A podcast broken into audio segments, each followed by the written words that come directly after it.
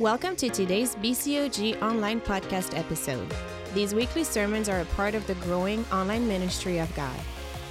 Buford Church of God is a growing multi campus and multicultural Pentecostal church north of Atlanta.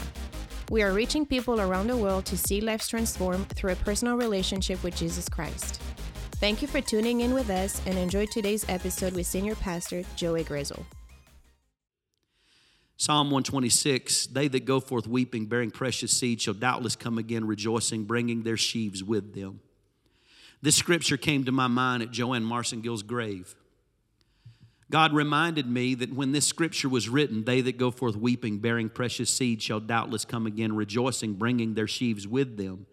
That that promise was given in response to their fear when they came home from Babylon after 70 years of slavery.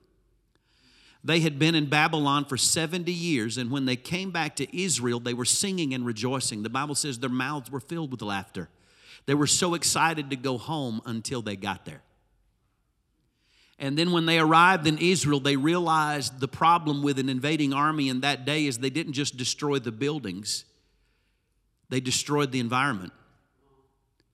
Those invading armies would put rocks on the fields and oftentimes put salt where there was harvest. Because not only did they want to destroy the people, they wanted to destroy the land so the people would never rise again. They were seeking to blaspheme the God of that land by destroying creation itself.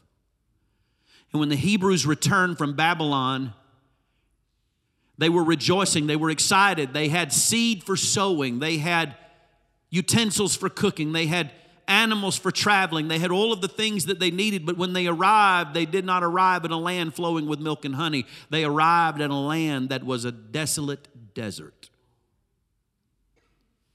At that moment, they had a decision to make. Their children were crying, their families were hungry. Would they eat the seed that they came to the land with and survive as long as they could survive, or would they trust God?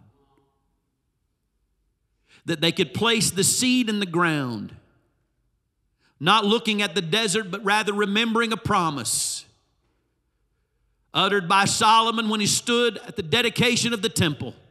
If my people who are called by my name would humble themselves and pray and turn from their wicked ways and seek my face, then I will hear from heaven. I will forgive their sins and I will heal their land. When they brought that seed back and they saw the desolation of the land, they started to weep and they said to themselves, If I put this in this desert ground, it may not come up. The ground is destroyed, it's cursed, it's vexed by salt and destruction.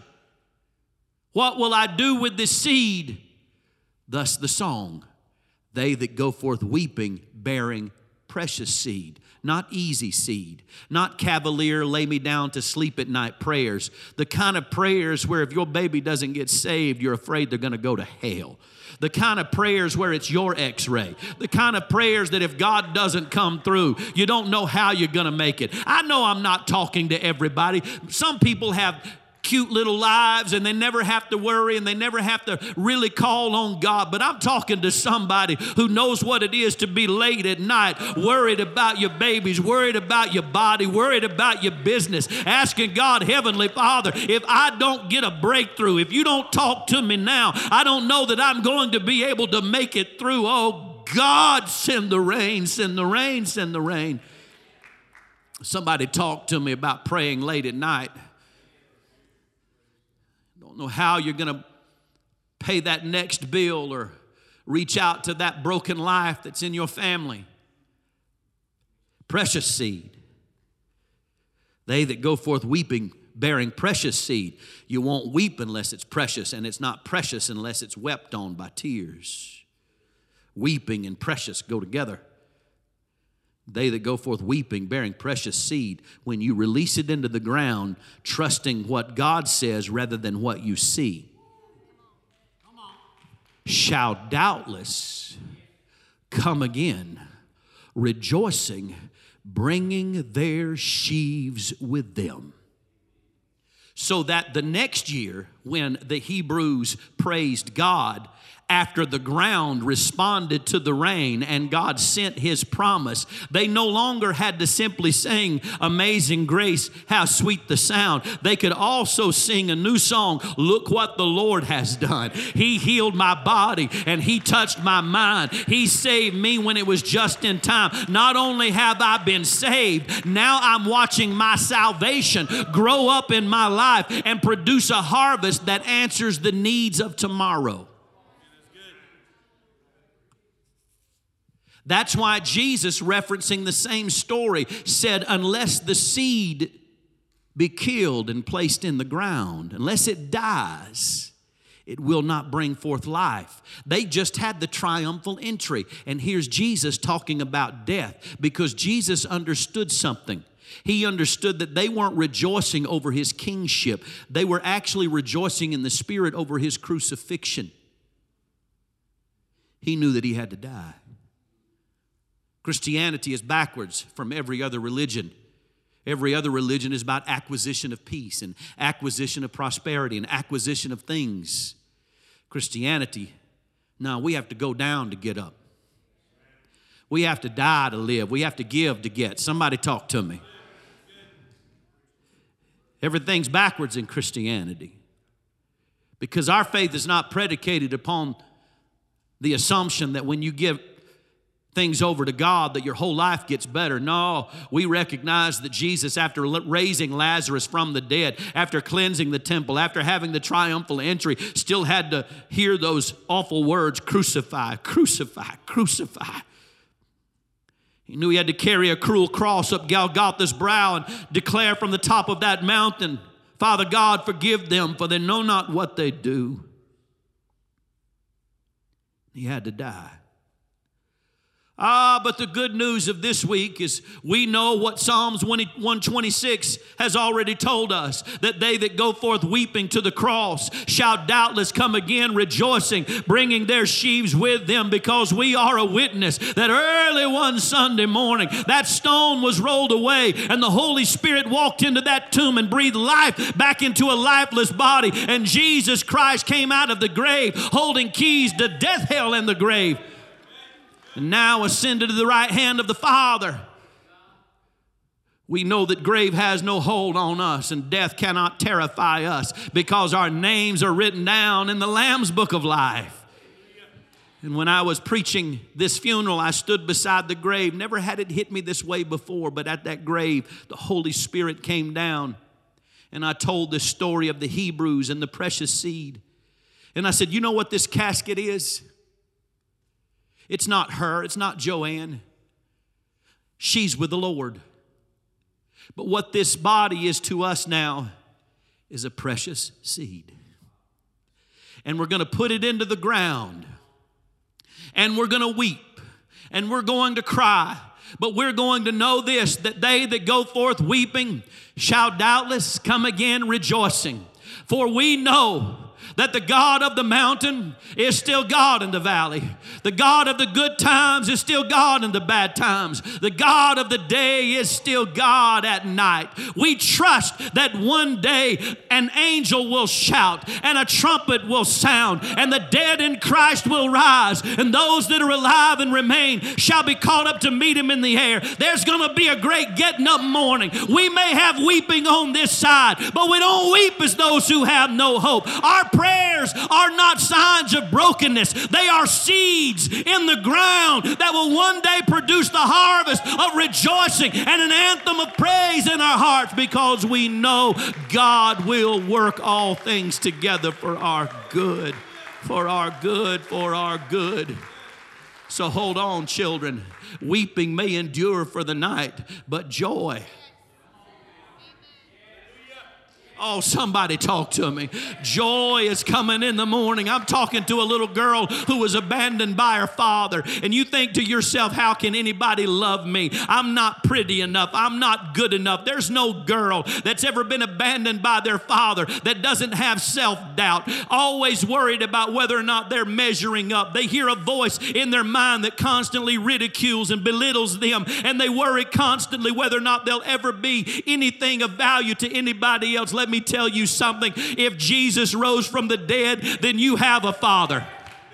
If Jesus rose from the dead, you have somebody who believes in you. You are God's baby girl. You're somebody that belongs to the Lord. I don't know who I'm talking to today. Maybe you're a boy that has lost your mind in pornography. Maybe you've lost your mind in drugs or addiction. Maybe you're here today and you say, I'll never be anything to God. I've wasted so many of my years. God cannot do anything good with my life. But if God rose from the dead, I promise you this there's no sin that can hold you, there's no addiction that can chain you, there's no accusation that can define you. Greater is He that is in you than He that is of the world. God is on your side. He's alive, He's alive, He's alive. Hallelujah! Hallelujah! Precious seed. Do you realize that when you weep, the Bible says He collects your tears in a bottle? Every tear you cry is collected in a bottle. And it's poured out on the altars of heaven as a sweet smelling savor as the prayers of the saints. You may think God doesn't see you. Pastor, some of my tears I brought on myself. Doesn't matter. There's no such thing as bad tears in the kingdom of God. No, sir. He collects those tears. They go into the ground of your spiritual harvest, and they will bring about redemption in your life. They that sow in tears will reap with joy because God is alive. I want you to stand with me all over this house. Pastor Todd, musicians, if you'll come join me. I, I, want us to finish this. God started something in our hearts, and we're going to continue in this prayer vein for just a few moments, talking about the good things of God. So let's just testify for a minute. I, I want you to think about what God has done for you we say, Well, Pastor, I've never done any of those crazy things that you've been talking about. I'm definitely not as crazy as Marty Compton.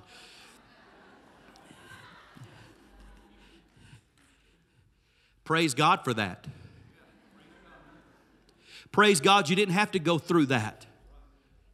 His testimony is His testimony. But you can say, The Lord preserved me. The Lord watched after me. The Lord put me on a good path. You can be grateful even though you don't know what hard times look like compared to others. You don't have to be in a wheelchair to appreciate the legs that you walk on. Now, I thank you, Heavenly Father, for my. We're here, aren't we? Brought us out,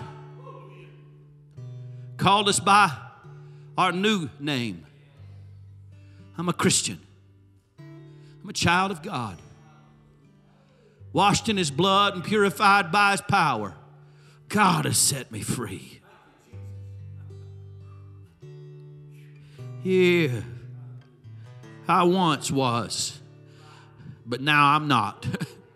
I used to be, but today I'm different. God has cleansed me. Wave at me if you've been redeemed by the blood of the Lamb. Now wave at him with the other hand if you've been redeemed. I, have been, I've been washed in his blood. Ah, oh, thank you, Jesus. Anybody here been healed by the power of God? Anybody ever been sick and pray in the spirit till it disappears? I've done that.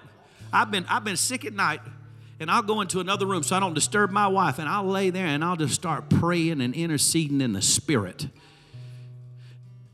telling you, it does something. Not only is it a great healer to operate in faith and prayer, it's also a great sedative.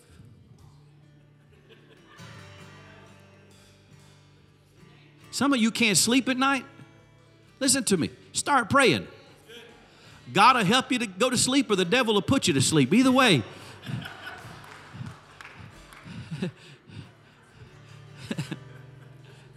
Start praying. Pray in the Spirit. Yes, sir. I've, I've had sickness leave my body. I felt the power of the Holy Ghost touch me. I felt the Spirit of God flow through my hands, and when I prayed for somebody else, He's healed me. Anybody here can look at a time in your life and you say, you know what, had God not protected me that night, I'd have died. Yes, sir, all around. Look at this. This is called a Pentecostal church. We don't drive the same thing. We don't live in the same neighborhoods. We don't look the same. There's nothing about us that should get along with each other. We just all show up. Why? Because He set us free, and there's no barrier in the body of Christ. But may the Lord bless you and keep you. May the Lord make His face shine upon you, give you peace. May you be blessed in the city and blessed in the field. Blessed when you rise and blessed when you lay down. I ask God to give you beauty for ashes and the oil of joy for mourning, a garment of praise for a spirit of heaviness. I pray that the coat of favor rest on your life so that no matter where you go, people will know that you have been in the presence of the Lord. I pray that He would bless your business, your babies, and your bodies.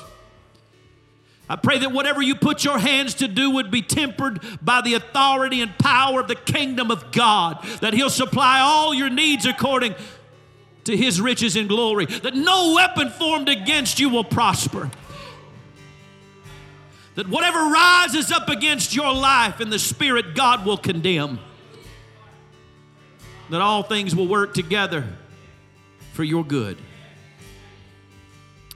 May the road rise to meet you. May the wind always be at your back. May the sun shine warm on your face and the rains fall softly on your fields. And until we meet again, may God hold you in the hollow of his hand. God bless you. I love you. We'll see you next Sunday.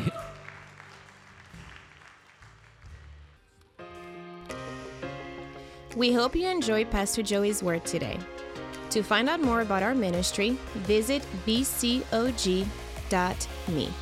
Our services are live streamed weekly on Sundays at 11 a.m. and Wednesdays at 7 p.m. If you have any questions, you can talk to one of our pastors anytime via bcog.me messenger. See you again in the next podcast episode.